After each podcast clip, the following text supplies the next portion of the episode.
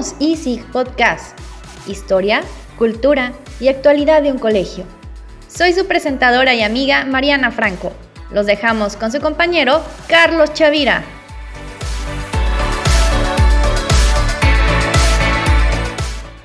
Bienvenidos al programa Somos Easy, podcast del Instituto de Humanidades y Ciencias de Guadalajara. Les habla su amigo Carlos Chavira. Una vez más podemos conectarnos como comunidad en este espacio de acompañamiento con un episodio de espiritualidad. Comenzamos.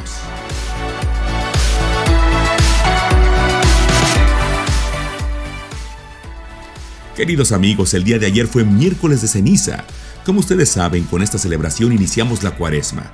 Para conocer un poco más sobre este tiempo, en esta ocasión tenemos como invitada a María Marta Pantoja, formadora en la fe de Sección A, quien nos ayudará a conocer mejor este tema. Bienvenida María Marta. Hola, muchas gracias por la invitación. Platícanos, ¿qué es la cuaresma? ¿Hay alguna idea que pueda definir el concepto de manera clara? Claro, antes que nada hay que recordar que en el día a día pues nos regimos por un año civil que corresponde a un año solar, en este caso el 2022. Y en cambio la Iglesia Católica tiene su propio ritmo el cual llamamos ciclo litúrgico y es totalmente independiente al año solar. Sabiendo esto, podemos saber que el ciclo litúrgico está basado en las festividades más importantes de la Iglesia, las cuales están relacionadas a las Sagradas Escrituras. Y bueno, el ciclo comienza en el Adviento, entre finales de noviembre y principios del mes de diciembre, y son cuatro semanas antes de la fiesta de Navidad, que es el nacimiento de Jesús. Después existe un tiempo ordinario, que dura nueve semanas aproximadamente. Y en este tiempo no hay una fiesta como tal, sino que es un tiempo que nos invita a tener presente a Jesús y a todas las enseñanzas en las lecturas. Y a partir de febrero o marzo comienza el tiempo litúrgico de la cuaresma, que es del que vamos a hablar en este podcast, con el miércoles de ceniza y culmina en la Semana Santa.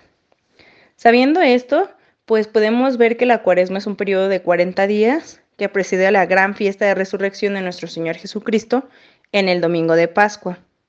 Y en este tiempo se nos invita a prepararnos para la Pascua, purificando el alma y el corazón. Al igual que en el Adviento, durante este tiempo utilizamos el color morado, el cual nos recuerda que es un tiempo para reflexionar y pues también poder tener una conversión espiritual que nos permita acompañar a Jesús en su entrega por nosotros en la crucifixión. La cuaresma nos invita a prepararnos para recibir a Cristo resucitado. Bien, mencionas que en este periodo se nos invita a preparar el alma y el corazón. ¿Cómo podríamos prepararnos para esto? Es frecuente escuchar recomendaciones como la confesión, la limosna, pero una en especial es el ayuno. ¿Qué hay sobre esto? Sí, claro, como dices, hay diversas formas para prepararnos, em, tanto el corazón como el espíritu, y en lo personal considero que no solo en este tiempo de cuaresma hay que ocuparnos por tener pureza o estar preparados, sino que es algo que podríamos trabajar durante todo el año e incluso durante toda nuestra vida. El ayuno en especial es un tema que es muy controversial y ha causado mucho conflicto a lo largo de los años y hay muchas creencias alrededor de ello.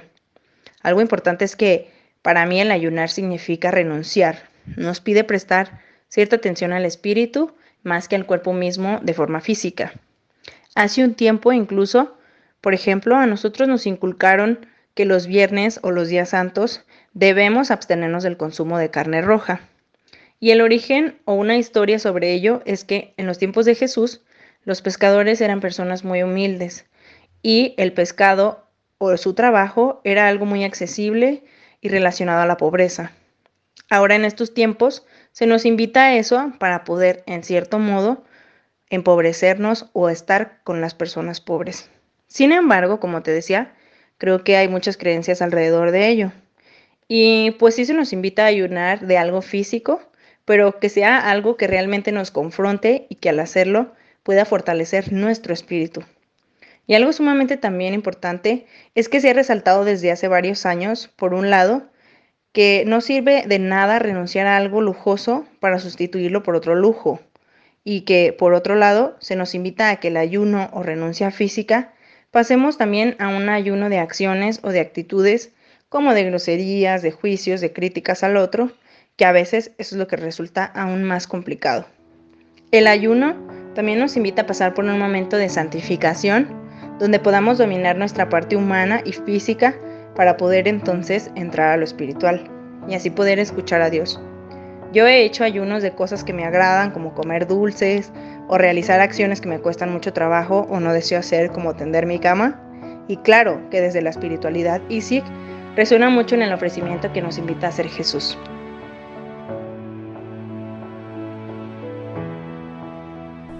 Ok, algo interesante fue que mencionas la pobreza, que el ayuno comenzó siendo una acción de piedad y de poder tener presente al otro. Profundicemos un poquito en esto. ¿Qué significa que Jesús nos invita a convivir con los pobres? Sí, y yo creo que esa es su principal enseñanza y legado, porque Jesús decide morir junto a los que eran considerados los pobres en aquellos tiempos. Recordemos que fue crucificado al lado de ladrones para ser expuesto como parte de los rechazados de la época. Algo importante es por qué él era rechazado. Y pues bueno, en los tiempos de Jesús, los gobernantes y el pueblo en general tenían arraigados muchísimas creencias, ideas y reglas, por ejemplo. Y Jesús llega a confrontar y a desafiar todos y todas ellas. Y él busca, por ejemplo, a los pecadores, a las prostitutas, a los leprosos, a los pecadores, a los ciegos, a los endemoniados, y se enfrenta a los fariseos y a los maestros de la ley y les presenta una imagen de Dios muy diferente a la que ellos tenían, porque Jesús acude sus ideas y les presenta al Dios bueno que él conoce, al Dios amoroso que se atreve a aceptar a todo aquel que es rechazado o es juzgado. Y algo que los confronta, pues es que ellos creían que al Dios en el que ellos creen se le debía agradar con algunos favores o el cumplimiento de la ley, y contrasta mucho con la visión de un Dios a quien tenían que ganarse su favor al complacerlo. Y al compararla con la propuesta de Jesús, pues es de un Dios que nos ama sin condición y que lo que busca es que sigamos su camino porque Él es lo mejor para mí. La relación, por ejemplo, que Jesús tiene con su Padre lo lleva a buscar y a reunirse con los pobres y excluidos, que en esa época eran los que se consideraban pecadores, porque Dios los amaba y Jesús quería dar a entender esa propuesta. Y los gobernantes y el pueblo pues lo crucifican debido a que sus creencias son desafiadas por las acciones de Jesús y su nueva propuesta. Creo que Jesús nos invita a atender a los crucificados, no solo a los que están físicamente, sino también a los que son crucificados en el espíritu.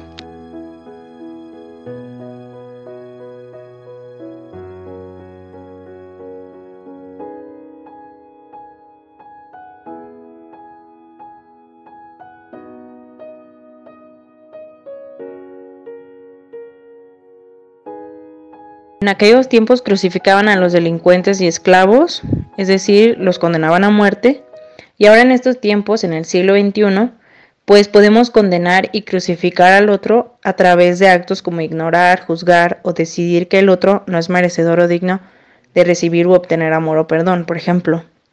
Si partimos desde el mundo, podemos ver cómo en el clasismo o en el racismo se hace presente la crucifixión.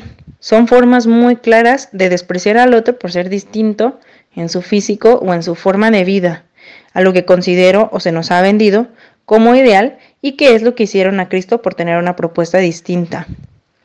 Pero si vamos a otros casos, también hay a los que enfrentan una diferencia económica. Por ejemplo, cuando la pobreza extrema los obliga a trabajar en situaciones precarias en fábricas que se derrumban, con jornadas muy extensas y pagas miserables, donde hay hambre y enfermedad y no hay atención de nadie. ¿Qué pasa, por ejemplo, también cuando pensamos desde nuestro privilegio, cuando a otros se les quita la oportunidad de cubrir sus necesidades básicas, como comer, por ejemplo, y nosotros los juzgamos o tenemos otras ideas porque consideramos que todos pueden acceder a lo mismo que tienen ahorros o que tienen oportunidades o las mismas posibilidades que nosotros, cuando pues no es así. Las guerras en el mundo, que actualmente resuena una, donde los gobiernos luchan por intereses que hay entre ellos, sin pensar si quieren los niños o en los ancianos o en los adultos que son inocentes y que sufren y mueren cuando el gobernante contrincante decide atacar sin aviso alguno. Y vemos más casos en nuestro país, México, por ejemplo, donde la gente necesita atención médica y no la tiene ni puede acceder a ella, donde los niños, según la ley, tienen derecho a una educación, pero no hay acceso en las escuelas ni educación digna, de los pueblos originarios que sufren explotación y abusos, o de miles de hombres y mujeres que viven a diario en la inseguridad y fracturan su dignidad por los abusos, y que hay también de los que viven siendo golpeados por las autoridades o por algún miembro cercano. Y en nuestra ciudad, cuando nos quejamos todos los días porque hay muchas personas trabajando en las calles, que lavan los autos, que realizan actos o tragan fuego en el semáforo, que venden lo que pueden o limpian el vidrio rápidamente, y son crucificados cuando les negamos la mirada o les damos una con repulsión, o avanzamos en el coche para no tener que lidiar con ellos. Y en nuestra vida diaria también lo vemos, cuando juzgamos a la persona que trae la ropa rota, por ejemplo, cuando nos quejamos de que alguien siempre llega tarde, falta mucho, desconociendo su historia, que si huele mal o que si no lleva un lunch, o cuando vemos algo injusto y no hacemos nada. Pero eso es social. Y creo que también la crucifixión está a nuestra propia persona cuando nos autodestruimos o autocriticamos fuertemente y también cuando permitimos que otros nos crucifiquen con palabras hirientes, malos gestos o el rechazo. Creo que en este siglo quizá no sea evidente la crucifixión física de alguien, pero creo que está presente todos los días cuando ni siquiera volteamos a ver al otro y le negamos la mirada.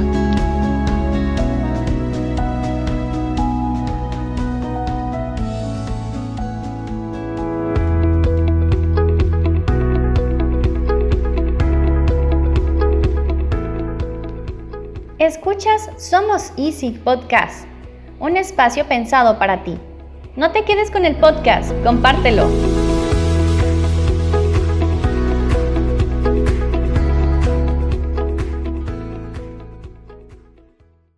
Después de todo esto, ¿qué podríamos entonces concluir de la cuaresma? ¿Hay alguna invitación que quieras hacernos, María Marta? Sí, pues recordemos que la cuaresma es un tiempo para purificar nuestro corazón y nuestra alma y que eso significa que podamos identificar todas las cosas que me representan, mis creencias, actitudes, decisiones o las acciones que me pueden llevar o acercar al Dios que Jesús nos presenta como ese Dios amoroso de todas las acciones o creencias que me van a separar de Él. Eh, podemos tener la capacidad para reconocer qué cosas me van a llevar a Dios y qué cosas podrían alejarme de Él. Sin embargo, pues sí los invito a no solo trabajar en estos 40 días, como mencionaba, sino que sea un trabajo de todo el año y que no sea como un trabajo obligado, sino como algo que realmente queremos hacer para acercarnos a Dios.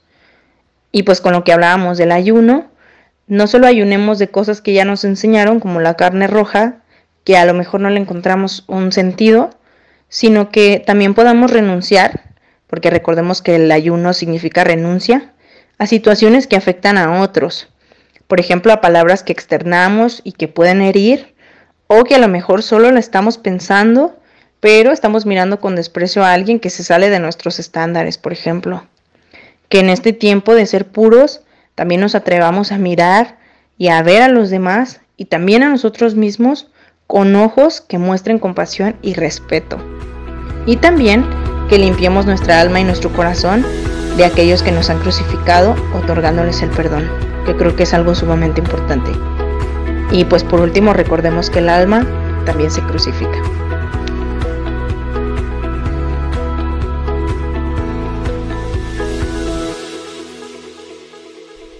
Pues ahora conocemos un poco más sobre la cuaresma. Te recomendamos que revises frecuentemente nuestras redes sociales para que tengas más información sobre nuestros próximos eventos. Muchas gracias María Marta por compartirnos un poco sobre la cuaresma en este espacio de Somos Easy. Gracias a ustedes por la invitación.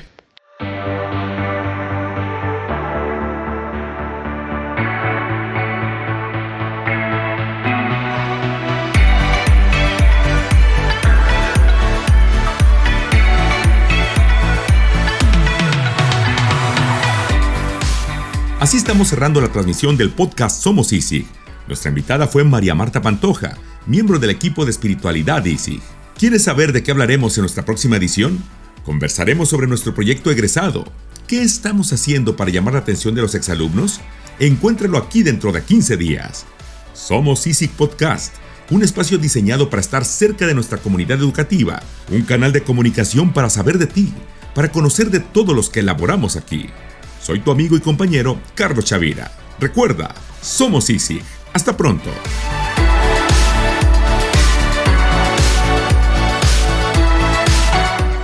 Esto es Somos Easy Podcast. Escúchanos desde Spotify. Síguenos en Facebook o Instagram en arroba soyisic. Guión Karina Jarero y María Marta Pantoja. Producción Karina Jarero, Francisco Vázquez y Rosana Zamora. Presentó Carlos Chavira. Hemos sido sus presentadoras y amigas Mariana Franco y Rosana Zamora. Somos Easy Podcast, muy cerca de ti.